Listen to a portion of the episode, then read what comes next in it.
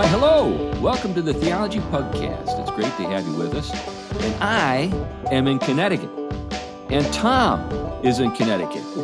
but we're in different parts of Connecticut. And Glenn, of course, is in Indiana, which is, you know, a reason to feel sad for him. no, I'm just people. Uh, listener, I'd rather be here than in Connecticut. Nothing personal, guys. well, there you go, folks from Indiana. You have Glenn's strong endorsement of the superiority of uh, Indiana to Connecticut. Anyway, you may want, be wondering who are these guys? Well, I'm C.R. Mm-hmm. Wiley. I'm a pastor and I actually serve a church in the Pacific Northwest. But this is my other home. I've got two homes. I'm a jet setter. I've got a home in Connecticut and I got a home in Battleground, Washington. So be impressed. Anyway, uh, I've written some books, uh, one of them being In the House of Tom Bombadil. But enough about me. How about you, Tom? I'm Tom Price. I teach systematic theology, Christian ethics, and uh, a little philosophy, apologetics. Uh, one of the places of which is Gordon Conwell Theological Seminary. All right, great.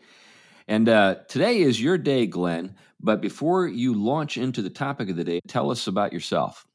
I am Glenn Sunshine. I'm a retired history professor from Central Connecticut State University, senior fellow at the Colson Center for Christian Worldview, and my main job is a ministry associate with Reflections Ministries. I've um, heard a lot of uh, the reformed guys that I frequently uh, make fun of here. Um, I should note that I consider myself reformed as well, so this is um, friendly fire.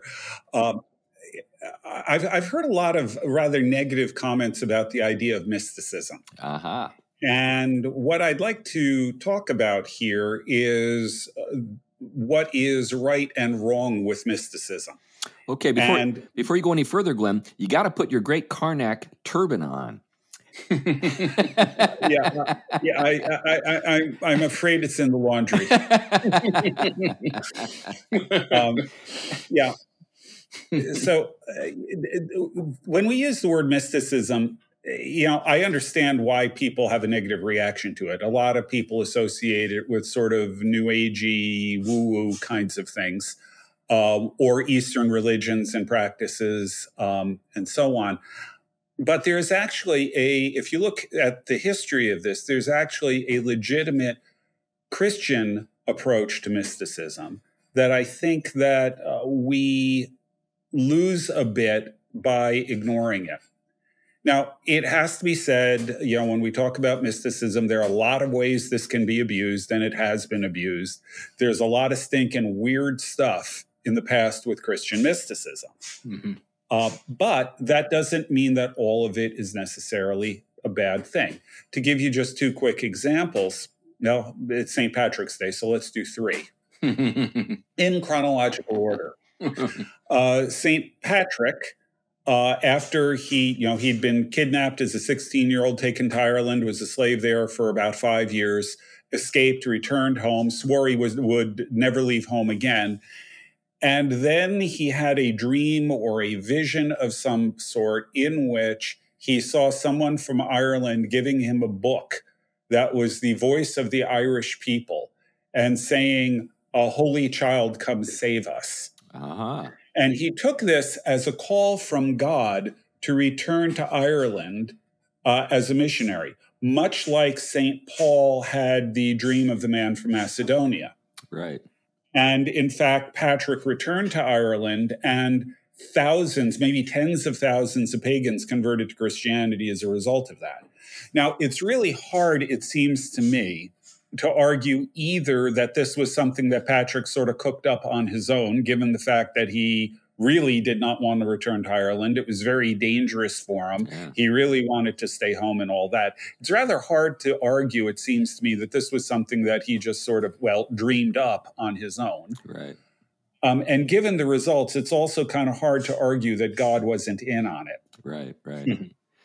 uh, second example, someone that will come as a surprise, I suspect, to a lot of people Thomas Aquinas. Aha. Uh-huh.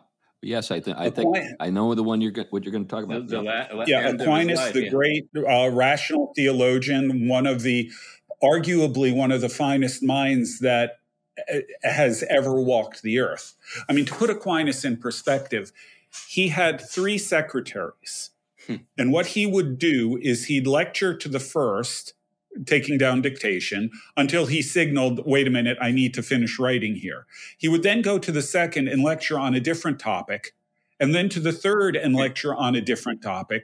And then he would come back to the first and pick up on the word he left off on and do the same with all three. He rotated through them, giving three lectures simultaneously. That's great. That's great. You know, I, I, I mean, I think I think everybody, secular people, everybody knows that Aquinas was one of the great minds in human history.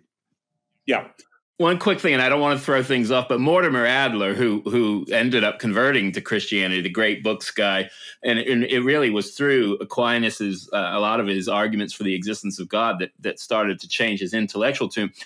Well, he was trying to convince students about uh, through those arguments, and one of his students just spent hours and hours with Mortimer Adler and said, "I can't get the logic, but I don't understand the terms." He finally said, "Just tell me something about Aquinas's life." and he was describing how he would often have to ride 13 hours a day on horseback and the guy stopped he goes why didn't you start with that no there no one could possibly think they could achieve what aquinas did riding horseback 13 hours a day unless there is a god. Anyway i didn't want to lose lose that. Yeah yeah well at, at the end of aquinas's life he never finished his greatest work the summa theologica. And the reason is he had a vision of God. And he, when he spoke to his assistant, he, you know, he talked about this vision and he said that everything I have written about God is nothing but straw. Yeah. Compared to what what I have experienced in my encounter with him. And he said, basically, at this point, all I'm doing is waiting for my death. And he gave up writing, he gave up everything. Mm-hmm. Now, again, brilliant intellect. A lot of the reform people are neo-Thomists. They really like what what Thomas did, and yet here he had some sort of experience of the transcendent that made him gave him the sense that all of the great intellectual work that he had done was worthless compared to what he had experienced in his encounter with God. It reminds me now, a little bit. It reminds me a little bit of Pascal's uh, conversion as well. Mm-hmm. You know, where he uh, the night of fire, right?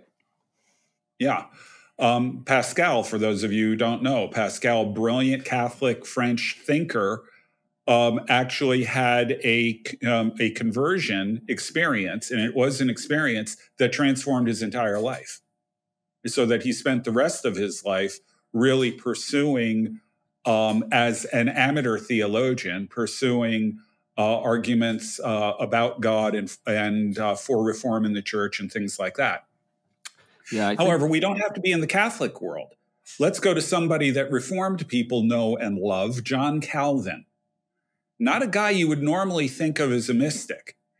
Yet, when you read in Institute's book four, I forgot the chapter off the top of my head, on the sacraments, he says about the Eucharist, about the Lord's Supper, that he experiences more in the Eucharist, in the Lord's Supper. He experiences more than he knows how to put into words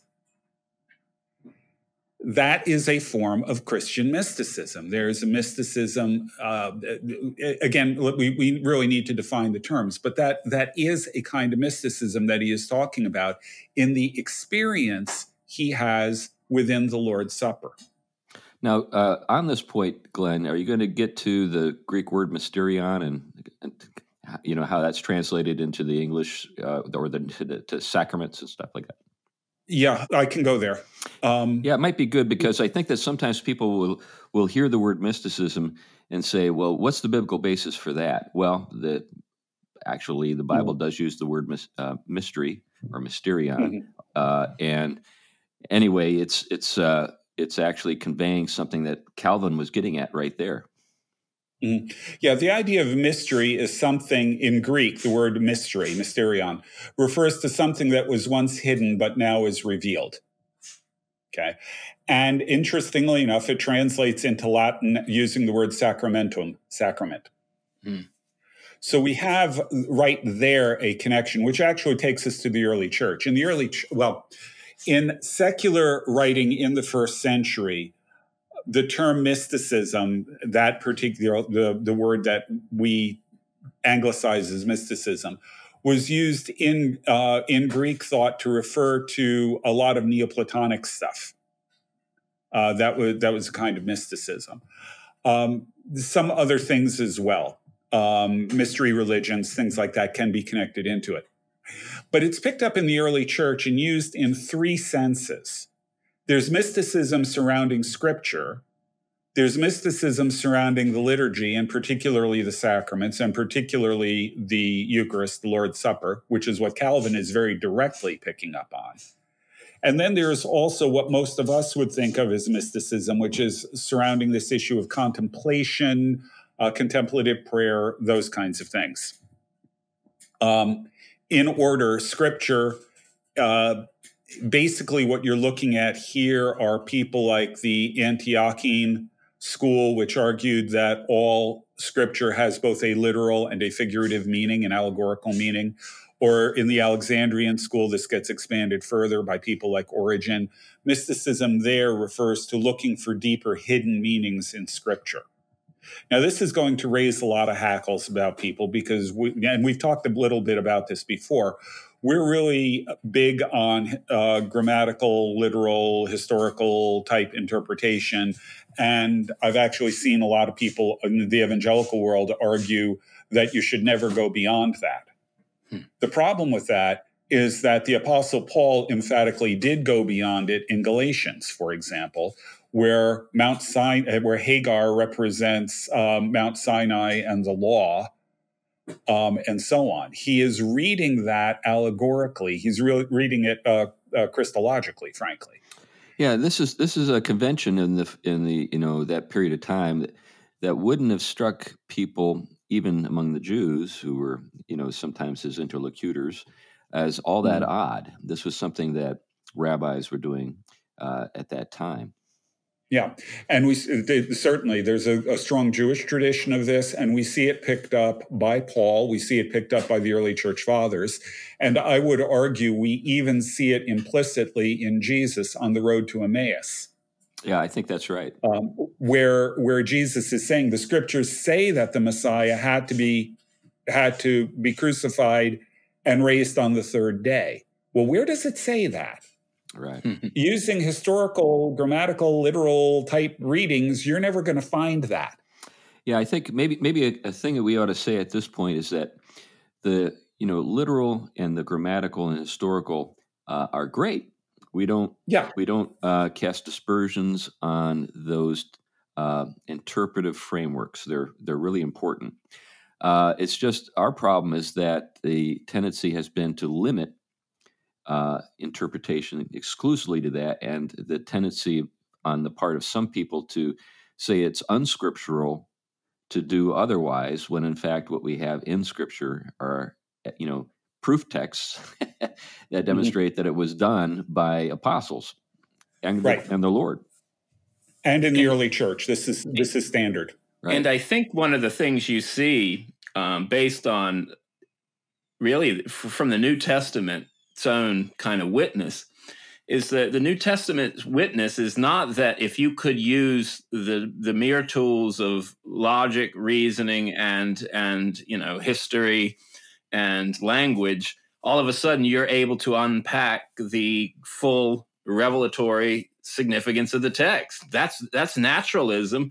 Scripture requires conversion, and it requires a conversion of one's vision which is pneumatological. It's in the spirit. Spirit illum- it, it, Spirit is at the heart of putting together the very wording of the words of the text, but it's also at the center of the interpretation of the church. And because of that, you're dealing with spirit communing with spirit, which people don't like because they think that's subjective. It's not subjective. It's actually the the the, the deepest form of being grounded in reality. The question is, it's the church's converting being being changed from from kind of physical sight to spiritual sight which is really, I think, this this dimension you're getting at, Glenn, about the the, the mystical dimension that is at the heart, I think, of real biblical realism. Yeah, I want to want to make a couple of quick comments here because I know you're just chomping at the bit, Glenn, to get to some deeper things. But uh, a couple of quick thoughts. I think if you talk to any uh, adult convert, or even an, a convert who maybe came into the faith as a teenager, they can they can tell you that there was a point at, in time when reading the scripture was dry uh, and, a, and an exercise that did not uh, and you know and nourish them spiritually, and then a conversion, and then went and and after which there was a there was a marked change, you know, in how they were able to uh, read and understand. I remember in my own case, you know, I I went from oh I've got to do this because this is what Christians are supposed to do to voraciously consuming yeah. the Bible. Yeah. Uh, and what we're saying is that this is a kind of mystical uh, experience. You know, even though it's fully you know grounded in uh, devotional uh, practice in reading Scripture. I think the other thing, though, is that some of us have known people who have kind of gone off the rails. Yeah. who who who say all kinds of things uh, that they claim uh, are derived from scripture, and you're and and you just say, "Are you serious? That's pretty nutty."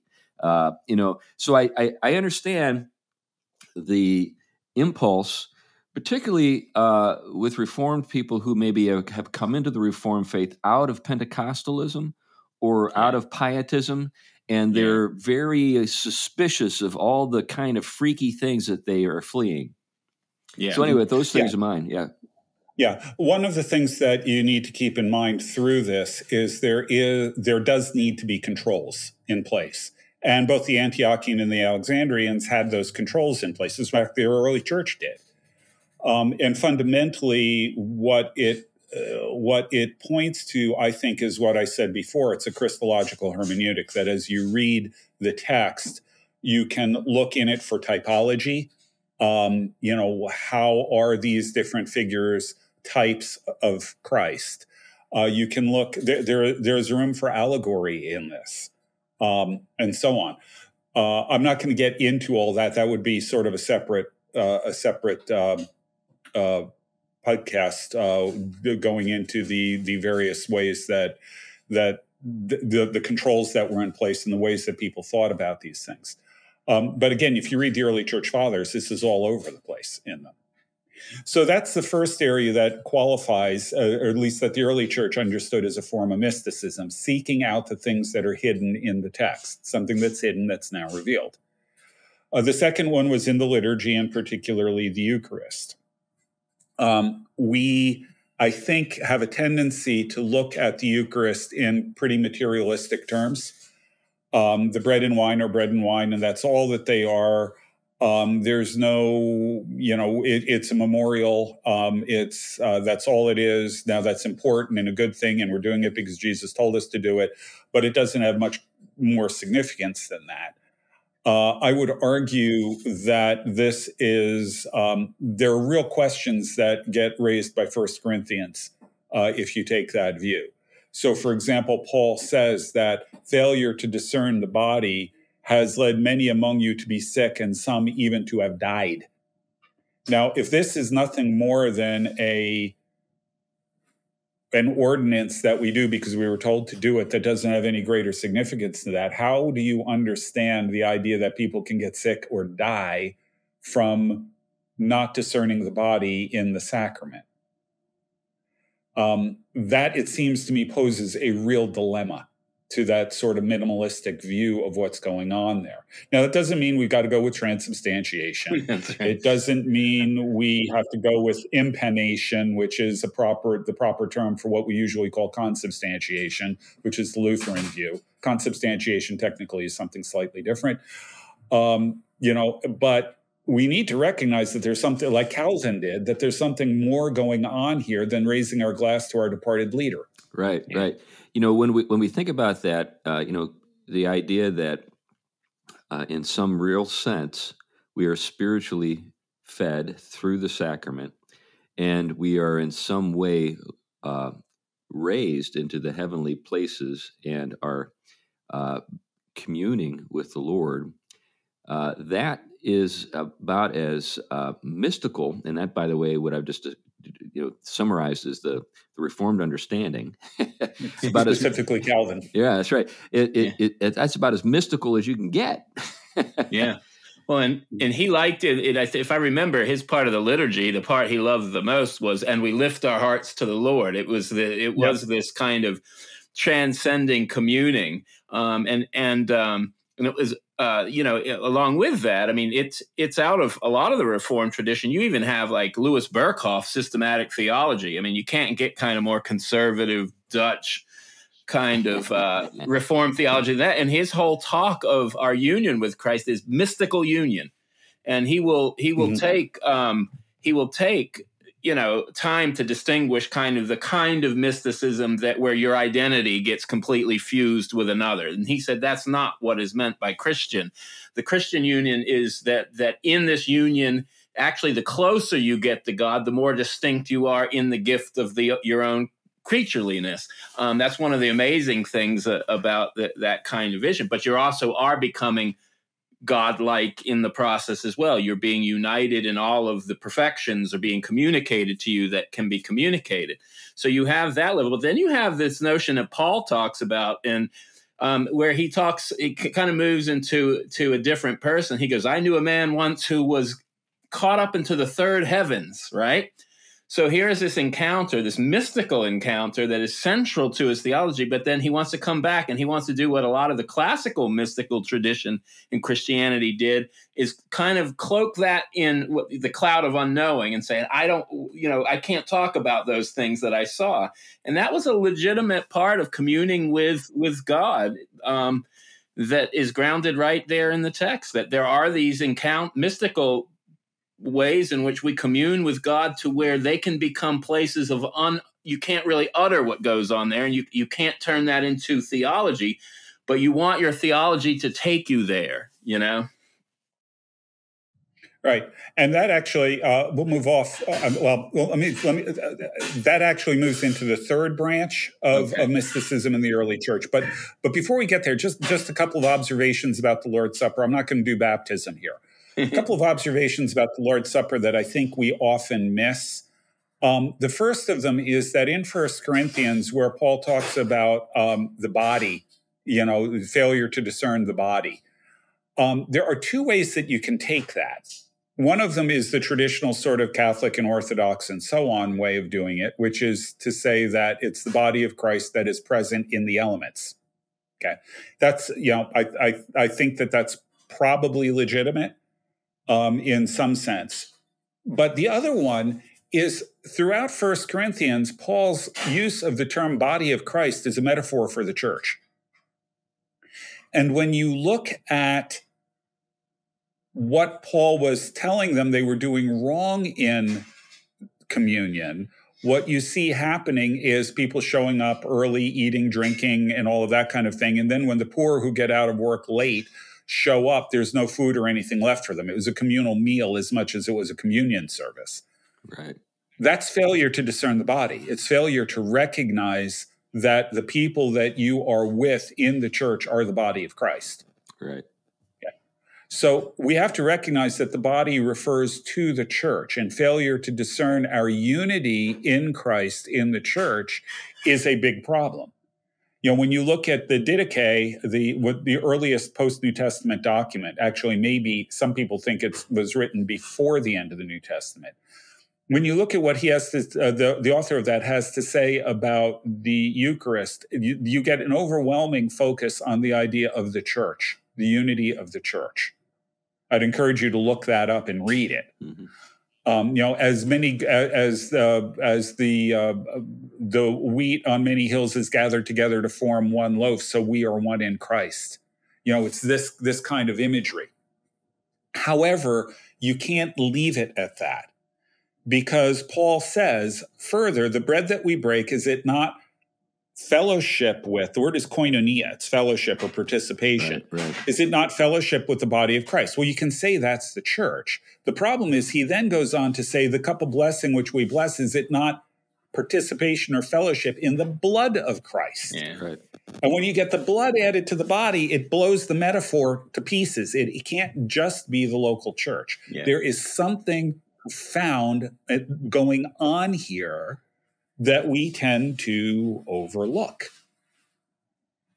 So, I guess I guess the thing that that I'd like to dig into, maybe maybe you intend to get into it, uh, Glenn, is uh, discernment. So I've had, uh, you know, uh, various experiences in my life that have puzzled me.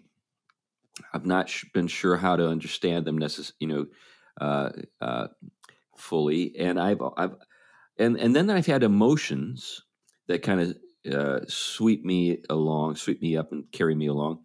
And I wonder sometimes too about sort of the manipulative techniques of some uh, people whose who, whose methods are in, are really designed to manipulate me and make me feel a certain way, that kind of thing. How do we sort all that out? What what is a genuine encounter with God, and what is just Mhm. kind of getting worked up in a worship service because you raise your hands and sing the same song over and over again like a million times?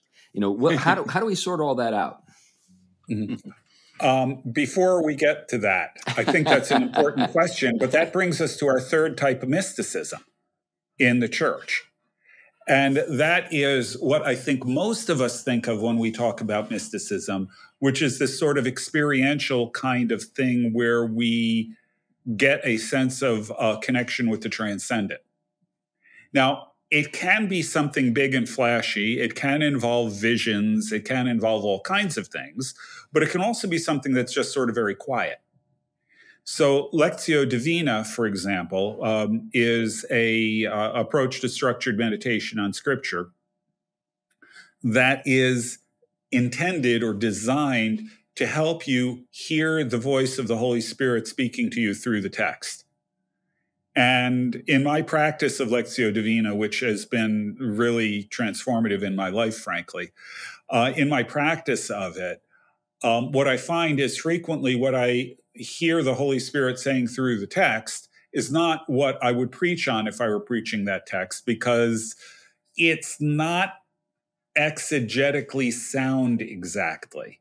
But through the text, the Spirit has directed my mind to areas that I need to address. Okay, now you you have dug up something that uh, will make a lot of folks uh, feel a little bit uneasy. Oh, of course. Like like I said, this is this is this is the one where I'm going to be uh, getting into trouble. Um, yeah. So, um, so uh, the, the the questions that I would have is are first of all, do you believe that the Holy Spirit can speak to you through Scripture? Do you believe that the Holy Spirit is limited to what he can say to you through Scripture by the historical, grammatical, and literal approaches to exegesis? Personally, I am not inclined to tell the Holy Spirit what he can or cannot do with the word. Now, the thing to understand here is there are controls. Yeah. There is nothing that I have heard, for lack of a better word here, there's nothing that I've gotten through my practice of Lectio that contradicts anything that is exegetically sound. In many cases, though, it involves particular issues that exist within my life or particular lacks in my understanding of what scripture is telling me about, for example, what Paul means when he says you are in Christ. So it's connected to the text, but it's not necessarily exegetically straight out of the text.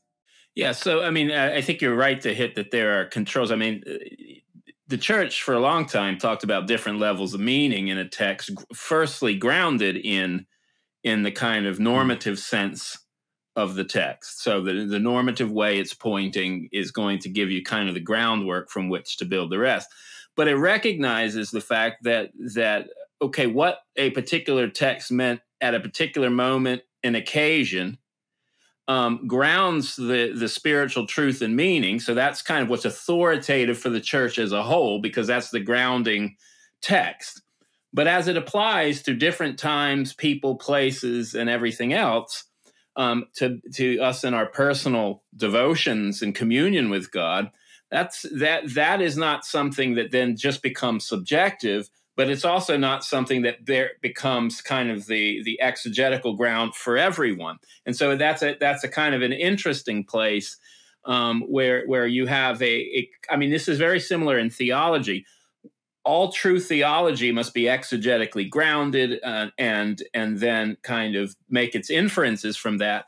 But if you're not also spiritually engaged and being converted in the process and and and the like, then you aren't really it really isn't a spiritual exercise at that point it becomes something that is just dry you know logarithms if you will um, that are hmm. detached from you and the spiritual life of the church now a stronger notion of the church i think is one of the things where you find a little more flexibility with kind of these different dimensions the devotional dimension versus the kind of exegetical because what you have is the container of, of, of theology usually summed up in confessions or creeds right and so so that's the container that that guides whether our our uh, interpretations are going outside or staying you know with it within and that we are genuinely communing for example with the trinity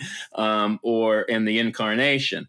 And so I mean, that's kind of been one of the things that that kind of have put checks on you know how far mm-hmm. one's devotional readings should go go in the in in the direction of of what they're communing with the text and attaining. Yeah.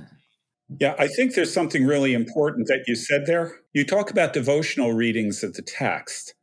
One of the things that we have to realize is that we read different things in different ways. And when it comes to scripture, there are multiple ways of reading scripture, all of which are legitimate and each of which has its own value. Yeah. So formal study of the text, what I would describe as as um, you know the the exegetical work, um, that is a an essential to to um, approaching biblical texts looking at that from the mystical sense in the uh, from the early church's perspective where you're looking for the christological and salvation historical implications of the text that's another approach to studying the text. But devotional reading is a different thing. In devotional reading your goal your purpose is something different from what your purpose is in formal study and as a result, the rules in devotional reading, I think, are different than they are in formal study. And in fact, it has to be pneumatological, it has to be informed by the Spirit. That's not to say, again, that it'll ever contradict what is in the text, but, there, but sometimes you will find things from reading the text. Uh, you know, I, I firmly believe you will run into situations where you're reading the text where the Spirit directs your mind in ways that don't fit standard study exegesis, but that are nonetheless legitimate. It's, I'm not talking new revelation or anything like that. I'm talking about the Spirit doing a personal application of the text. And that, it seems to me, is perfectly legitimate. By the way, another way of reading the text is to sit down and read entire books or multiple books in one sitting. It gives you a totally different perspective on what you're getting than if you're doing it a verse or a paragraph at a time. You know, so there are a lot of different ways of approaching it, and all of them have value. Yeah, I guess a couple of things come to mind. One is is that you know, as you were talking, Glenn, I thought about uh, Augustine's conversion and take and read, take and read. You know, mm-hmm. the voice he heard, mm-hmm. and then he picks up scripture, and then it you know it falls open to that passage that he attributes to the conversion. You know, anyway, there's that. But I think any preacher, and we have a number of you know people who you know pastors, men who preach the word uh, week in and week out. And I'm sure that that uh, guys who've done it for a while will be able to relate to what I'm about to say. And that is, uh, sometimes you'll you'll uh, preach on a given Sunday and just feel like you've just done a horrible job. Uh, you weren't able to say a coherent thing the entire time, at least to to you. But then someone will come up to you afterwards and say, "That was amazing. God really spoke to me, and and uh, thank you very much." And then there are other times where you like you feel like you've hit it out of the park. You've hit you know a grand slam. Everything was just perfectly aligned. Your your points were all succinct. You were your your timing was impeccable. You were just awesome. You were taking notes on yourself. You were so good. And then there's like no response at all. It's like it's like oh yeah, ho hum, no no biggie, nothing happened. Then there's another experience that guys uh, you know who preach on a regular basis have, and that is people come to you and they say, "You preached a sermon six years ago that changed my life," and you're like, "Really? What did I say?" and then they'll tell you and, you and, you think to yourself i never said that. I know i never said that. I'm not sure i would ever even think of that.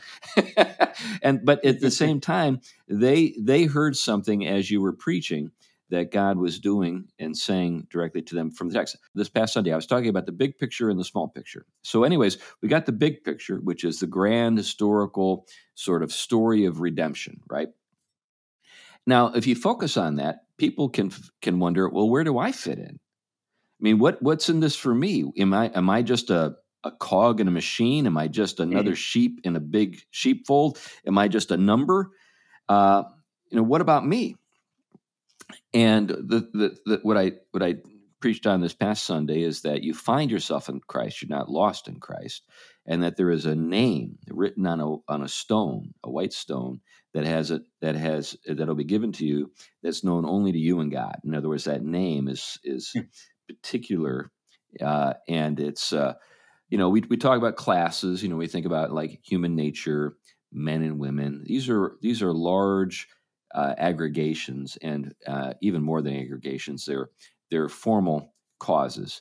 But there's still a there's still an individual that God knows, and God is addressing, and it's that uh, that uh, personal address that I think we're talking about here yeah, uh, you, that's right. Doesn't contradict the big picture. Uh, in fact, it's it fits into the big picture. Yeah, I think that, that that's exactly right. And what we see happening, I think, is you know, for most people, for the vast majority of people, they're the if they're going to have any kind of sense of direct connection with God, it's going to be in a very quiet way. It's not going to be Pascal's Night of Fire.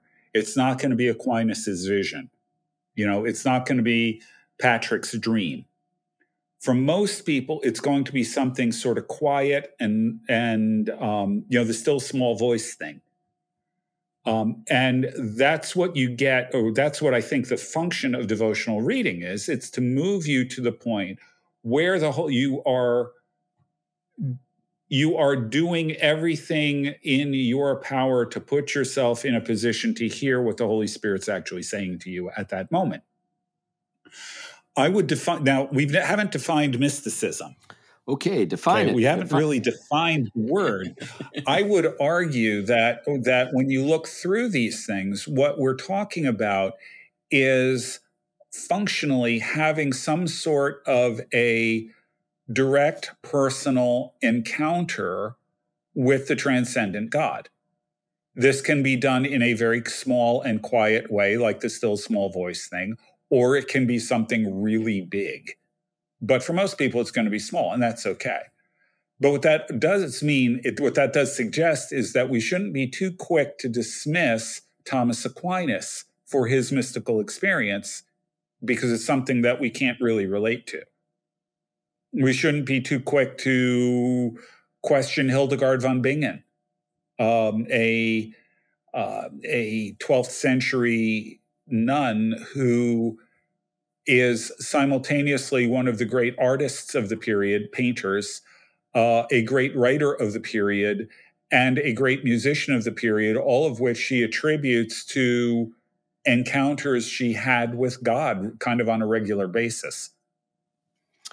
Yeah, we you know, we we should. I, I think that we have to be careful not to try to force everything into our intellectual structures and categories such that we lose sight of the fact that Aslan isn't a tame lion. Yeah. Right. Well, you know, you know, related to what you just said there, Glenn, uh, almost none of us can actually relate to Thomas Aquinas on the intellectual level, let alone.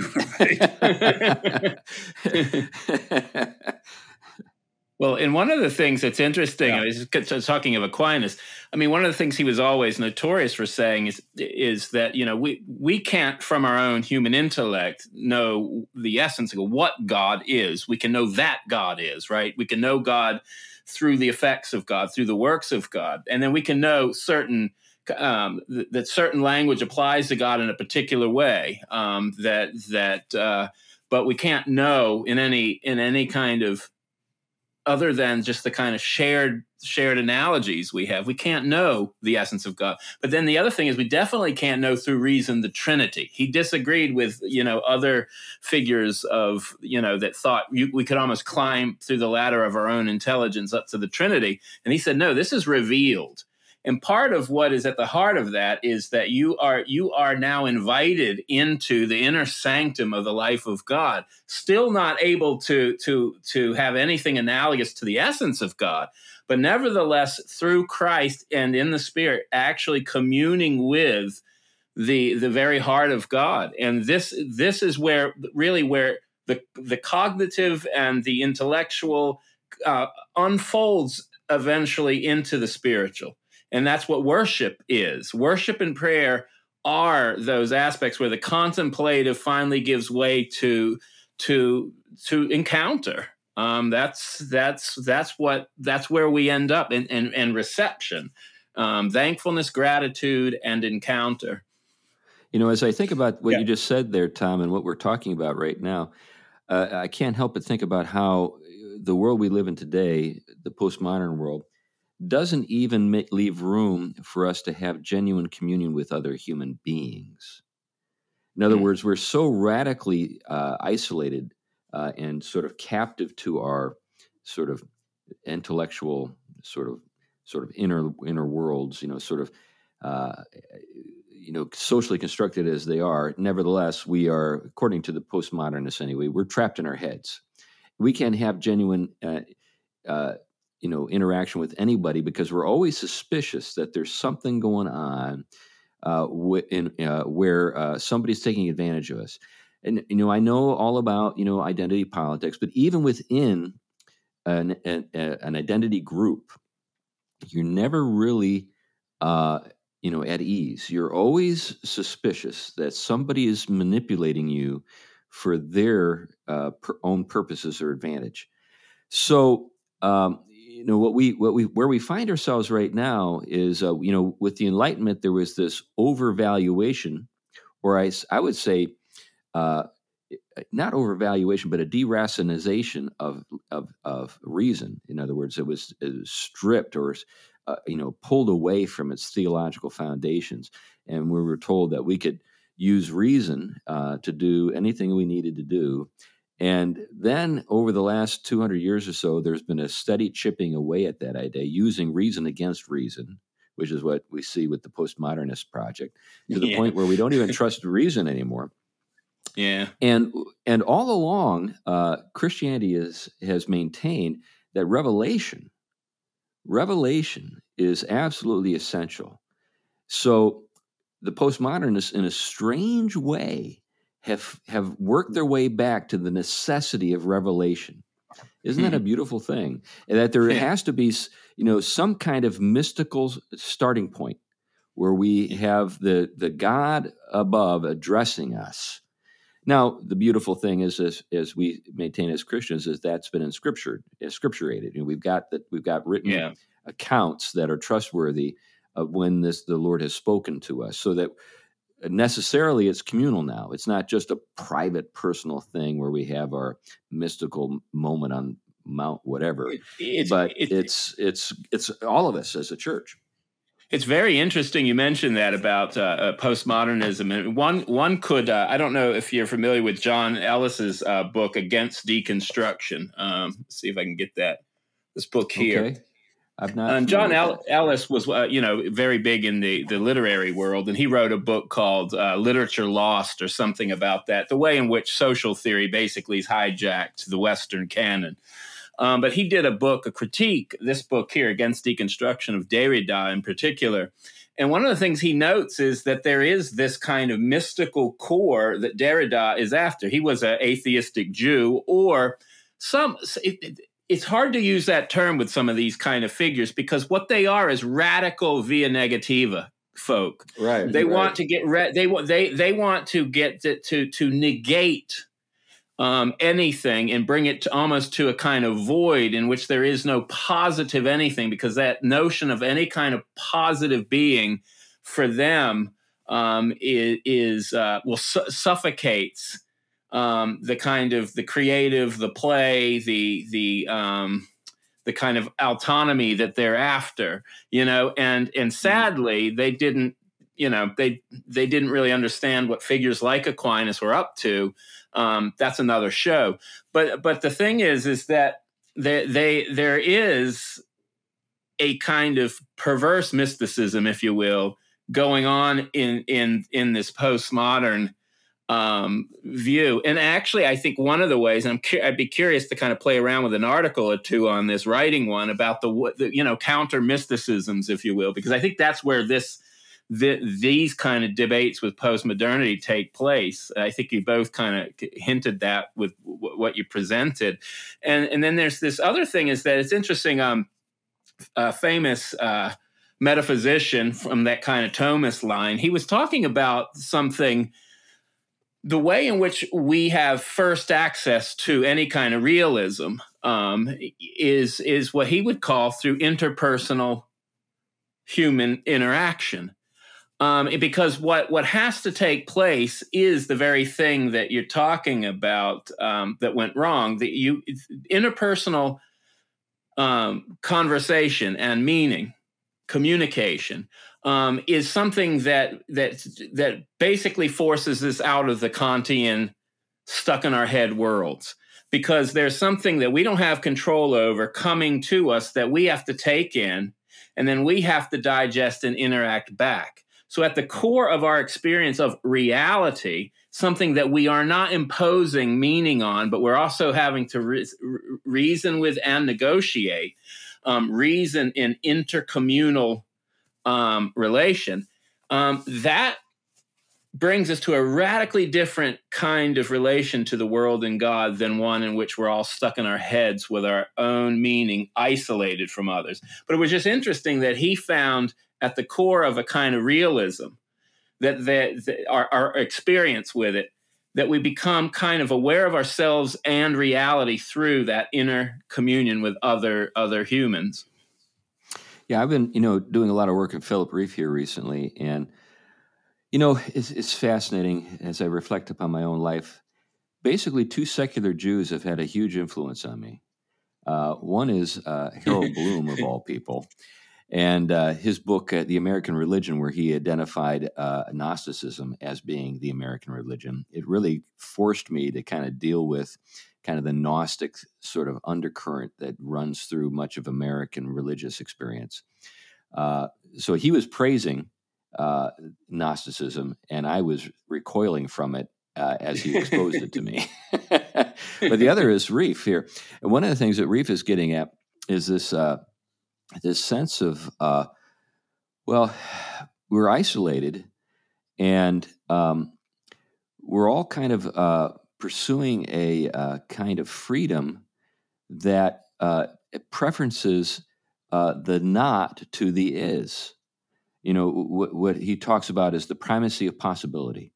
So, in other words, instead of gratefully receiving the world that we have uh, given to us, we uh, destroy it in uh, pursuit of the possible. In other words, freedom in an absolute sense. In other words, returning to the to the void, as it were, which is uh, what a lot of the sexual and uh, sort of uh, violent content of Western culture over the last couple of hundred years is intended to help kind of help us to kind of get at.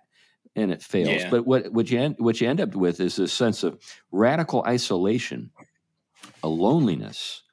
Yeah. And and what what Rieff uh, shows uh, is that the first encounter the first encounter has to be with God. It's hmm. it's got to be with God before you can actually have a genuine encounter with another human being. Now he doesn't spell it out quite as sort of uh, prosaically as I just did. You know, he he has a way of dressing it all up in in very uh, you know profound uh, you know uh, verbiage, but when you boil it down, that's what he's getting at. He said, in other words, there's there's a sense that in for in order in order for us to have a real encounter with each other, the authoritative word, the vertical authoritative no, has to come from on high. In other words, cutting us off from all of our vain pursuits and helping us to channel our energies in, in ways that are genuinely communal with God and with other human beings. So now, mysticism, how does mysticism tie into all this? Well, it, what we're getting at is that very first relationship, you know, the relationship to God. You know, it's mediated through scripture, it's mediated through the sacraments. Of course, it's, the, it's God reaching out to us, uh, not us reaching out to God. You know, God is init- the initiator and the one who makes it all possible by the Spirit. But that's got to be present. If we don't believe in that, then we don't believe in other people. I mean, yeah, in an absolute sense. How do I know you exist, Tom, outside my head? How do I know you exist, Glenn, outside my head?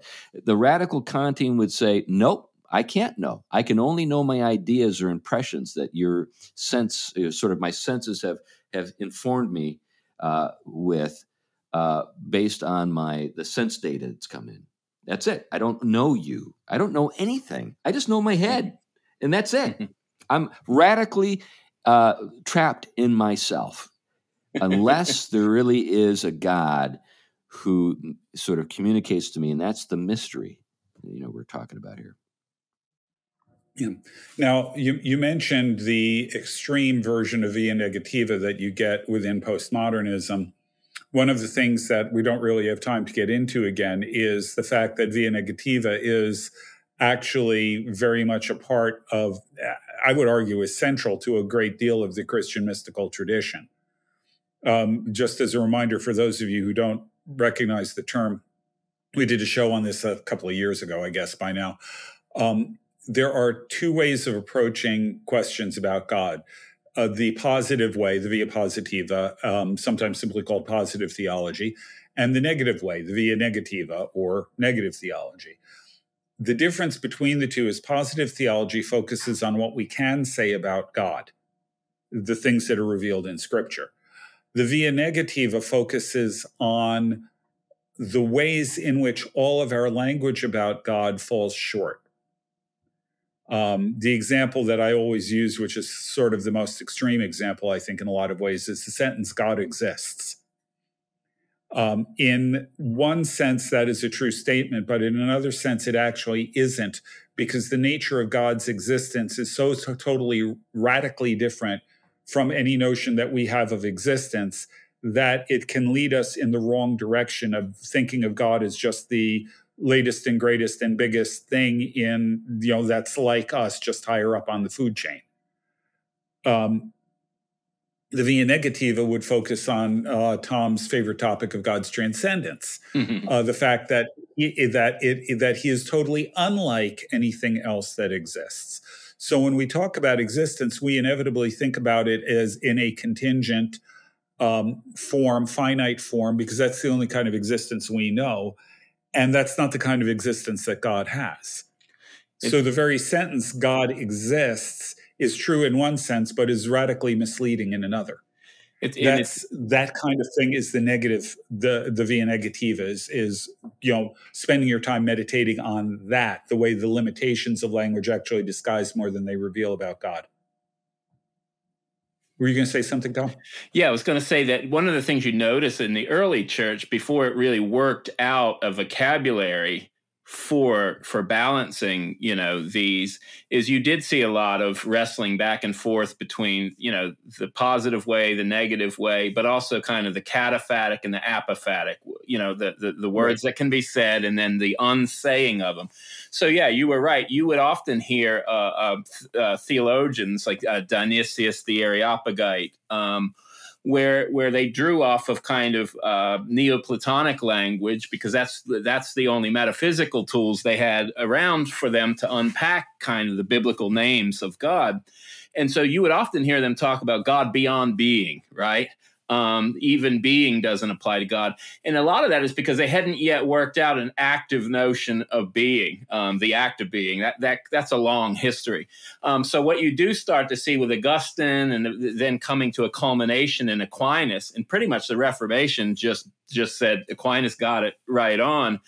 Um, was was was kind of starting to develop a, a vocabulary that could talk about that could balance the negative and the positive in a way in which the, the act that being is the, the language is pure act um, that that that has a way of of allowing us to to speak of the mystical dimensions, but also the the positive dimensions in a way that we don't turn God, like you said, into uh, basically a big creature. Um, but that that's a complicated debate and stuff. But I think it's important for people to know that you will run into vocabulary in the early church in particular that sounds a little strange to us today. When when we say God exists, they would say, "Well, God is beyond all existence." Um, even we could say God doesn't exist. But what they're trying to do is rid it of any kind of creaturely type existence when they're talking about God. You know, we should uh, bring this into uh, a land, or we should bring this into alignment to land, into existence. right. Now, some so, so, every once in a while, I get an email from someone that says, "No, no, you guys need to go on for hours and hours." Well, we we appreciate the sentiment, and uh, we we are flattered. but a um, couple of thoughts related to that. One is uh, we do have other things to do. it's like, for example, Glenn has to go somewhere tonight, and uh, we need to we need to respect that. And and and and and the other thing is that leaving people wanting more is actually a good thing. You know, there's a famous person named Gypsy Rose Lee who said, "Always leave them wanting more." Anyways, there'll be people running to the Google to Google to figure out who Gypsy Rose Lee is, and once you once they find out, they'll get the joke. But anyway, uh, we, we really do appreciate your interest in the Theology podcast. But before I, I sort of go into the, the sign off, is there anything else you want to say, Glenn? Uh, I hope that that the discussion here, while it may have uh, raised some alarm bells in some people's minds, I hope it at least opens you up to the idea that there is a kind of proper form of Christian mysticism. I didn't get into all the really weird stuff that's out there that I don't don't approve of.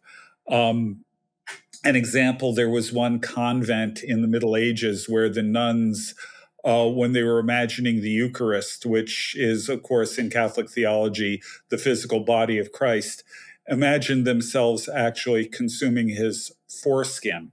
Oh no! Now oh, that just that just sort of um, that's, that's just that too, just sort of takes a, into all I'm, kinds of really weird and bad places. Okay, yeah, yeah. I get that, but that doesn't mean that there isn't a legitimate form of mysticism out there. And I think we've got to be careful about being a little bit too rationalistic in our approach to the faith rather than pneumatological. I'm so glad we so we saved that to that the was end. The whole point of this. Yeah, I'm so glad we saved that particular uh, point to the end. Uh, yeah, yeah. I, I, just I just had to throw that one in because it is the weirdest one that I know of. yeah, yeah. Well, there's probably weirder things going on right now in certain weird sections of the uh, Christian world. But anyway, well, uh, I guess the last thing I'd like to like to kind of present to people and to think about, and, and I'm looking for a little bit of feedback on this you know, Glenn and Tom and I, uh, we write books, and it's just uh, it just occurred to me that many of the evangelical sort of mainstream presses have gotten to a place where they probably would be uncomfortable, even entertaining publishing something written by me. Now, maybe that's not the case with you and Glenn uh, or Tom and Glenn, but I suspect that some of the connections we have and the associations we have uh, would raise eyebrows. Now, what I'm getting at is that that there, many of the larger evangelical presses have have kind of shifted over the last maybe five to ten years in a definite leftward uh, direction, and it's in part because they were bought by HarperCollins. That's it. They're they're not owned by Christians anymore. That's one of the things that you know. Like for example, I was I was asked recently, why do you, why do you write for Canon Press and not for Baker Books? And I thought, do you have any idea what has gone on in mainstream evangelical publishing over the last say five to ten years? If uh, folks out there have uh, presses, not Canon's great, but they don't necessarily, uh, you know, have an interest in publishing everything we we want to write, um, and for for good reasons, not for bad reasons. Um, if folks out there have some presses they'd like to suggest to us uh, as potential places to to look into with regard to presenting, you know, uh, books that we're interested in publishing that maybe Canon's not interested in publishing, uh, you can send us a you know uh, a note. Uh, you know, we've got our theology podcast website. There's a contact uh, page there. You can make a suggestion to us, and that would be great. We're just kind of looking for different sorts of options in terms of the things we want to do. Do you have any guys have anything you want to say about any of that? I could see Glenn smiling there for a minute. Uh, maybe something came to well, mind. I'm, I'm just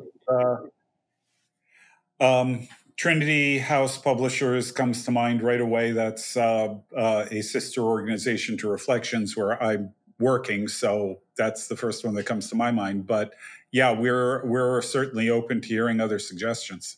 Yeah, right. Any thoughts there, Tom, as we wrap up?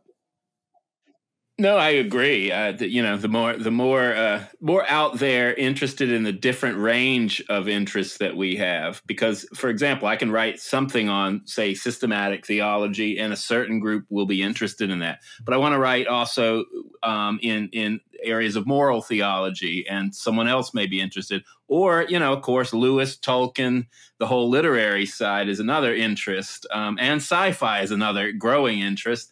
And so each of these areas, um, maybe maybe a different press would have a di- you know different kind of interest in that work, and of course from our angle. So that's got to you know that have to find some affinity with our angle on things. Right, right. Yeah. Well, anyway, that was a great conversation, guys. Thanks uh, for for uh, suggesting that, Glenn, and thank you for listening to uh, listening to the Theology Podcast. We really do appreciate your support. Many people, uh, you know, write us on a weekly basis. We have listeners around the world. You know, a couple of weeks back, or a few weeks back, I, we, you know, your show on uh, Ukraine and Russia, Glenn, was uh, well received by a lot of folks from different parts of the of the world. And I just I was curious to see you know, do we have do we actually have listeners in Russia and Ukraine? And we do. There are four cities in Ukraine that listen to us, and uh, three in Russia. So it's just amazing the reach of the show. Anyways, and they're not just individuals. There there are groups of people in each of those places who listen to us each week. Anyway, uh, we appreciate all you folks wherever you are. Uh, thanks for listening. Bye-bye. Bye now. Bye now.